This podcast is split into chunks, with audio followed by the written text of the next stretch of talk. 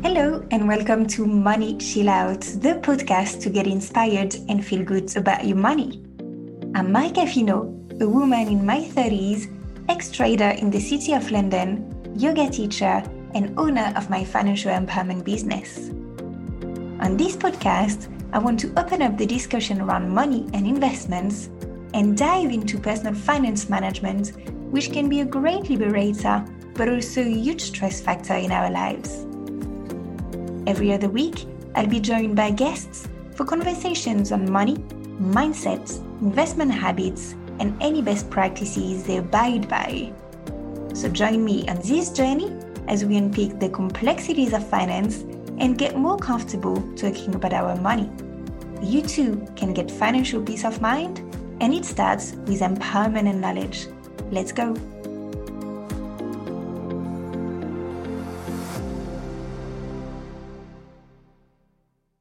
How are you? Good. Thanks so much for having me.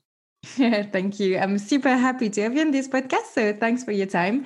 And yeah, very, very excited about our discussion today because I think your story is uh, pretty amazing and inspiring. So just to give a quick hint, so you're American.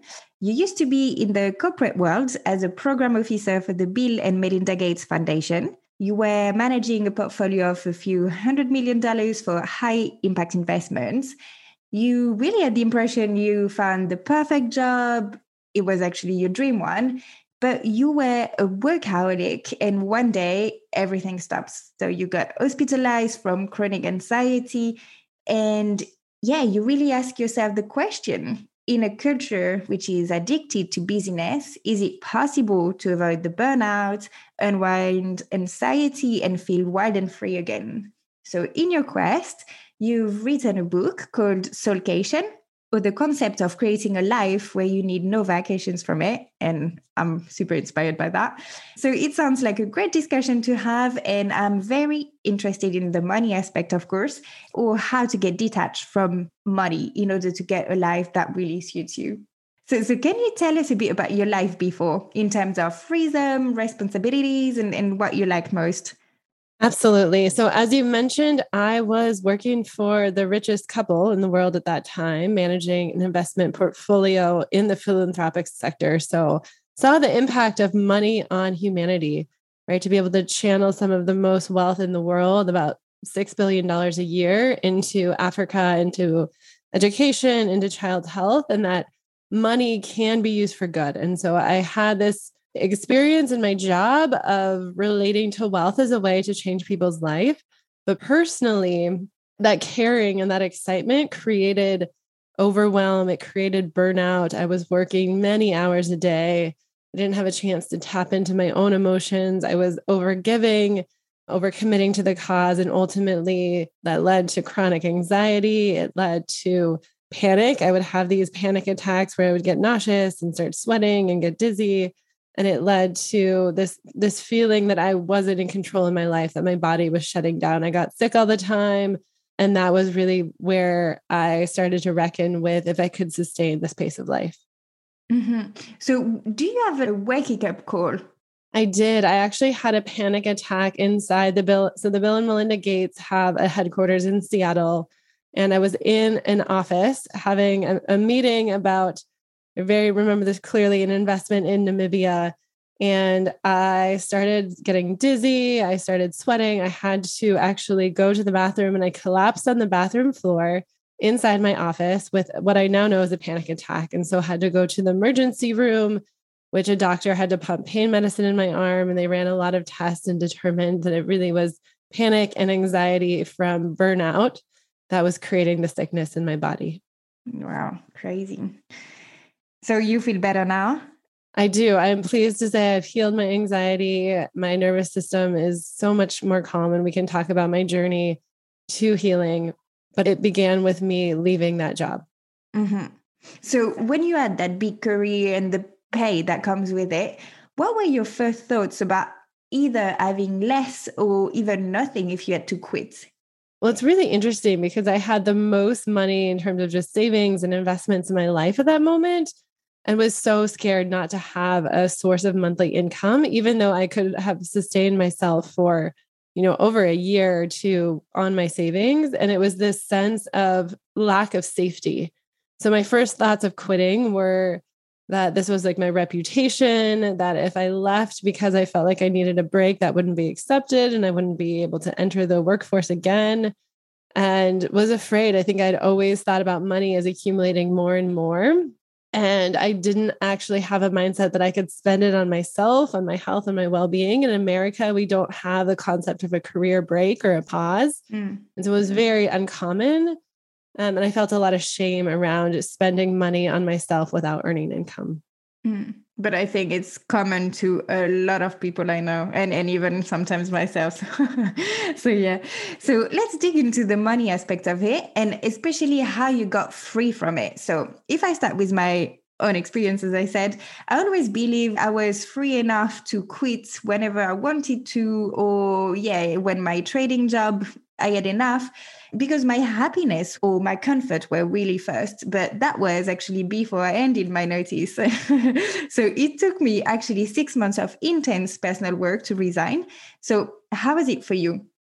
Yeah, I would say it is about that timeline. And I always say to people, human transformation really has to happen bit by bit, right? We can have the idea that maybe we want to quit, but we need to collect more data or gain more confidence or make a plan of what's next. There is, I mean, of course, there's this big leap that we take, but I think it really happens through small internal rewiring of the narrative that we're telling ourselves about our job. Because if the narrative we have is, this is my identity, this is my source of happiness in the world, you know, that narrative is really not going to serve us if we need to quit. So it did take me about six months as well. And what I did is I wrote a happy list. So some people call it a bucket list, but in order to really motivate me to quit, I wrote a list of 20 big dreams for my life that I didn't want to wait until I was died or retired to do. And that was my commitment when I quit my job to really pursue those dreams. Mm, super interesting. So that really helped you to progress. Any other things like if, for example, there's people in, in the same situation. So basically they want to go, they know they should go but still for some reasons that are many they don't do it and they feel stuck. So what would you say to these people? Lots of people say follow your heart but i actually say listen to your body right? If your body is feeling sick or tired or depleted your body usually knows before your mind and our mind can talk us into anything right? There can be a rationale for staying there can be a rationale for quitting but the body has such a source of information. And so for me, because my body was sick, that was really my effort to tune in and give as much love and attention and let my body be the one to make the decision was helpful. I will say I kind of had some fits and starts because I also went to a financial planner and asked them to kind of plan out what would happen if I did this. And they were kind of like, mm, this is impossible or this isn't a good idea. And I think it was really scary to have some people say it wasn't a good idea. And I realized that I had to decide from my own inner voice what was a good idea. And I, I, found another financial planner and they did different projections and were able to figure it out financially to make it work.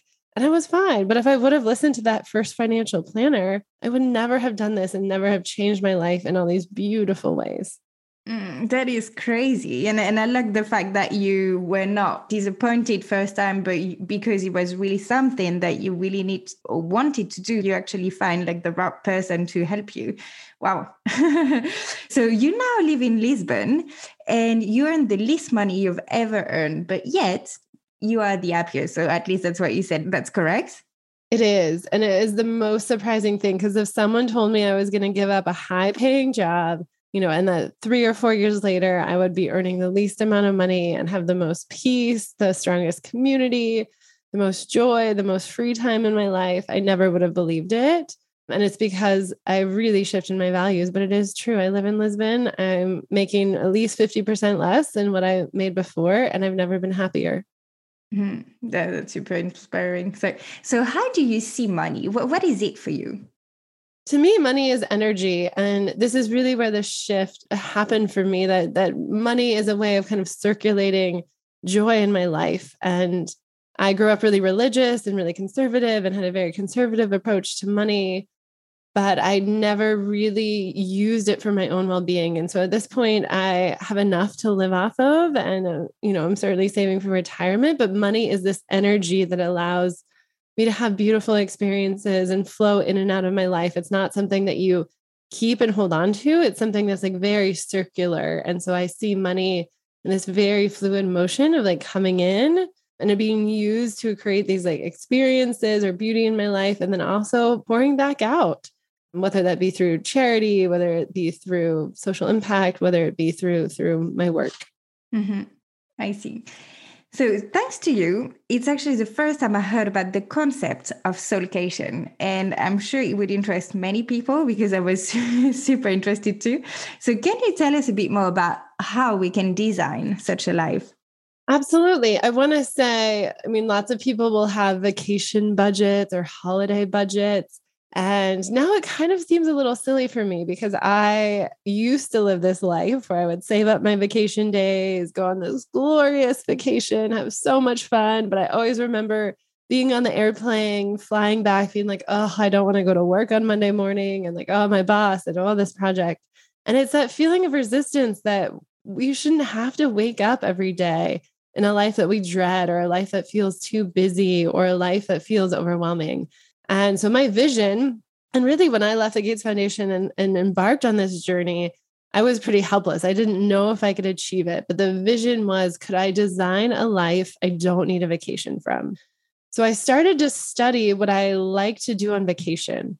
So maybe that would be like not set an alarm and sleep in, or go for a walk in nature, or you know, convene with friends or family around the table. Or maybe for me, vacation was a time of creativity. So I did a lot of journaling on vacation, did a lot of movement on vacation. And I realized I love these things in my life, and not all of them really cost that much money. And it really was a matter of time that I didn't have in my day to day life. And so I started actually studying what other people did on vacation and in countries I would go. I would get really curious about how people design their life. And my objective was to optimize my life to have vacation like elements in my everyday life. And to me, vacation like elements are three components. They're a component of rest. So, a sense of like the body isn't having to hurry, that you've gotten a good night's sleep, or you can take a nap if you're tired, that there's like a restfulness in the body. And then play, like some sense of doing something not for productivity or not for someone else, but genuinely just engaging in something playful and then the final component is pleasure. I think a lot of people can think about pleasure in terms of sexual pleasure, but there can be pleasure in a great, you know, a great meal or the smell of a candle or pleasure in just like taking time and and drawing a bath. And so rest, play, and pleasure to me were bringing vacation like elements into my daily life. Mm-hmm. And now I actually have um, the way I design my day is I will write down my my priorities, so kind of my three top work priorities. But I always also intentionally plan what will be my rest, what will be my play, and what will be my pleasure. Okay, so super structure. I love that. And I, I think it's a, a, great concept because who, who would not want that? yeah. So if I quote your book, so, Soulcation is really a life where you have reclaimed your time, you radically increased your energy, and you incorporated, as you said, the things that you used to do only on vacation into the everyday rhythm of your life. So, do you think you've fully managed to build it? And can you give us specific examples, yeah, on how on a daily basis or weekly basis you do that? I have managed to build it, and I wrote a book about this. So you can buy my book, Soulcation. And I don't want to skip over a lot of the inner work that had to happen in order to design this life because there were a lot of emotions that I wasn't feeling. There were belief systems about I'm not worthy to give myself what I want or what I desire. There was codependency that I couldn't be okay if someone else wasn't okay. There was like a fear of really claiming these big desires and what it would mean to disappoint people in order to design this life. So the whole first part of the book is actually highlighting the inner work that we need to do in order to take these actions. And I think it's very similar with money too, right? Not everything we love to do on vacation costs a lot of money. This doesn't have to be expensive. And that's why I've created this framework because I believe it should be accessible to all. But there's a lot of inner, and you teach this a lot of inner work about rewriting your beliefs about money in order to design in order to have financial freedom. And I think it's the same way with designing a life you don't need a vacation from, committing to the inner blocks that are really preventing you. I always say you are your best permission giver and you can give yourself permission. I think some specific examples that are are easy to take is spending I mean I now spend 2 hours a day with myself. So my life has transformed when I have committed to work 6 hours a day and take back 2 of those hours for myself. And I also have a, you know, a full-time salary job. People ask how you can do this. I have committed to deep productivity and focus work during my work hours, but I am a better employee and a better human when I have 2 hours a day to rest and to play. And so I think that's a that's a great example of what would you do if you had two extra hours in the day and start like journaling and brainstorming and see what you come up with and then see if you can actually slot that into your schedule. Um, you, you could do what I did and also study vacation. So I wrote a happy list, right? Like some people have bucket lists, but like having a happy list that you can go to and you can put these activities in your daily life, I think is very helpful. And then reminding yourself that lots of times what we think we want, whether it be money or status, is not what we really want. What we're chasing is the feeling. And so getting clear on how you want to feel. And for me, I just wanted to feel peace and spaciousness and slowness in my day and so taking a huge pay cut and moving to Lisbon, I get to live by the water. I can, you know, go to yoga and have a coffee and I don't have to rush back to work. There's a sense of just like slow, it's a slower city, a slower pace of life. And all of these things are so beautiful and have given me the feeling that I wanted. And I thought I would have gotten that feeling from, you know, a big investment account and a big salary and a big job. But really, I get the feeling I want to feel, which is peace and contentment through these actions that support living a life I don't need a vacation from. Mm-hmm. And I really like your approach because, as many people, eh, when you talk about these kind of things, you really want details on, okay, practically, how do you do it? But as you said, you forget all of the work that has been done before. And this is like the key and the base to everything. So, super important. And yeah, there's a lot of work in order to get there. So, would you give me your definition of success now? What is it for you? So now, and again, I think it, it's changed quite a bit, but currently it's living in alignment with my needs and desires. I think I was chasing a version of success that wasn't in alignment with what my body needed or what my soul desired. And so when I'm living in alignment with this deep inner truth and choosing myself, a new whole life of success and community and friendship, has blossomed as a result of investing in myself. Mm-hmm. Sounds so good. so, if we go back to your previous life, what do you think about how was it? How would you define it now? I think my previous life success was making an impact in the world, having you know a meaningful career and generating significant income which is ironic because i was working for obviously a couple, Bill and Melinda Gates, that had sufficient resources, right? They didn't have to work at all. And yet they were choosing to do this work. And I think for me, I also was in a place where I had more than I needed. And I just wanted to keep on accumulating. And I think it's interesting that that tipping point when you can sustain yourself and yet, of course, we all need to to think about the future but i i really did have more than i needed and yet i was really hungry for more right the next promotion the next pay raise the next level up and it was really just an upward trajectory that i never felt satisfied and now i'm so proud of the work i did i helped launch the global effort to eradicate malaria and yet i can tell you when i was in that job and in those years i was never satisfied never never satisfied Mm. So I see you always wanted more, and it's a bit like you're in the rat race in a way. Yeah, and you don't have time to pause and reflect, and and yeah, you're just too preoccupied or too maybe comparing yourself as well. Whereas now you really, yeah, take it from you and and what you want, and and yeah, be able to pose with, and reflect, which is super cool. So what's cooking for you now? I have launched my book. So it's been out about six months. So it's really exciting. And I'm speaking to women who want to use their money in order to actually design a life that feels good rather than you know using their money for other objectives which also are so important as well. But I think we can also miss the the designing a life and using your money to really align with with your desires, your heart. So I'm doing some speaking. And then because I love Lisbon, Portugal, I'm actually building a community here in Lisbon. So I'm bringing together Portuguese and foreigners, and it feels really sweet to do something in person. I think we all build a lot of online communities and virtual communities, but what's cooking for me is to actually build a, a physical in person community. Mm, yeah, which is super cool. So if people want to follow you, how can they do that? So I'm on Instagram at Take a Soulcation.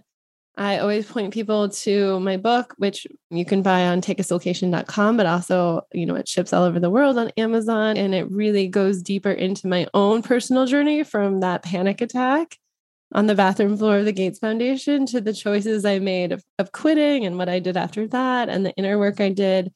So if you're really interested in my story, because I know we, we went quick and it was a, a two year real healing journey. And so I've articulated that in my book, as well as put a framework together for how you can apply design thinking to your life and designing a life you don't need a vacation from. no, that is so good. Thank you so much, Mel, for the discussion. It's super inspiring, super empowering. I really like the way you see life now. Yeah, and I guess so many people have these kind of questions because I've been through that as well. I need to quit. Huh, is it the right thing to do? What am I gonna do if I quit? Uh, what about the money aspect? So it's really really good to hear about other people who've done it. And yeah so that you can really build the life that you want. And and i'm so happy to hear that actually you're the happiest. And yeah you really enjoy all these changes and, and the work that you've done. So yeah well done. And um, thank you so much. Thank you. Have a good one. Yeah take care. Bye. So at the end of this episode i hope you're as enthusiastic as i am you can find the notes and the key takeaways on my website at maricafino.com. And if you like this podcast, please subscribe and spread the word. Thank you.